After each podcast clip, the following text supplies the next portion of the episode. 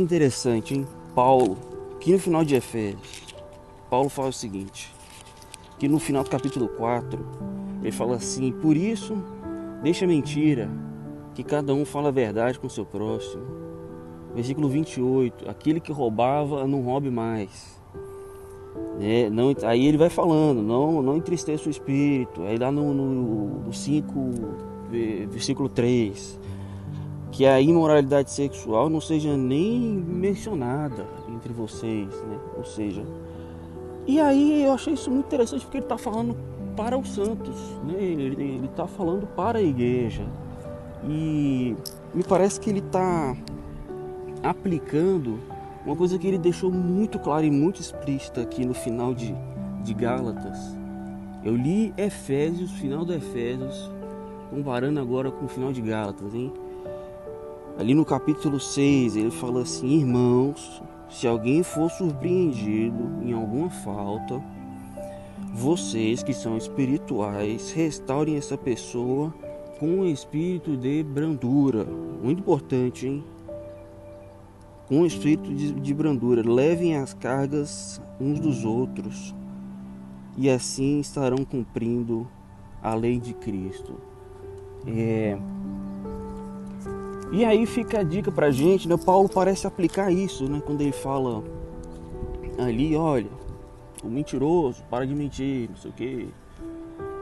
O ladrão, é assim funciona. E, e, essa paciência né, de, de trazer a clareza sobre um novo tipo de vida, um novo tipo de mentalidade. E encoraja os irmãos a gente pensar essa, essa brandura, né, esse amor. Restaurar uma pessoa com espírito de brandura. O que, que é isso? O que, que é?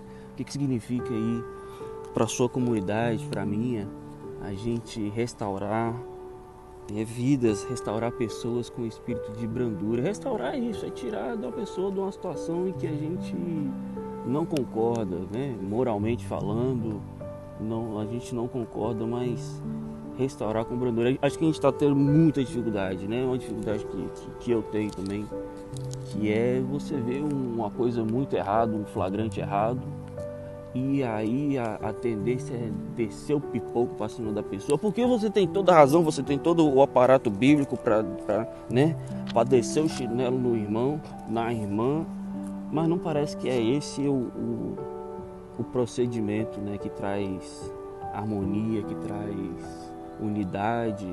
E você, se você ler a carta de Efésios, a carta de Gálatas, a carta de Filipenses, a carta de tudo quanto é carta de Paulo, você tem um, um, um tema padrão que é a unidade da igreja, né? a unidade do corpo de Cristo. Então a unidade, a unidade vale mais, a unidade vale mais do que diferenças, qualquer tipo de diferença. Amém?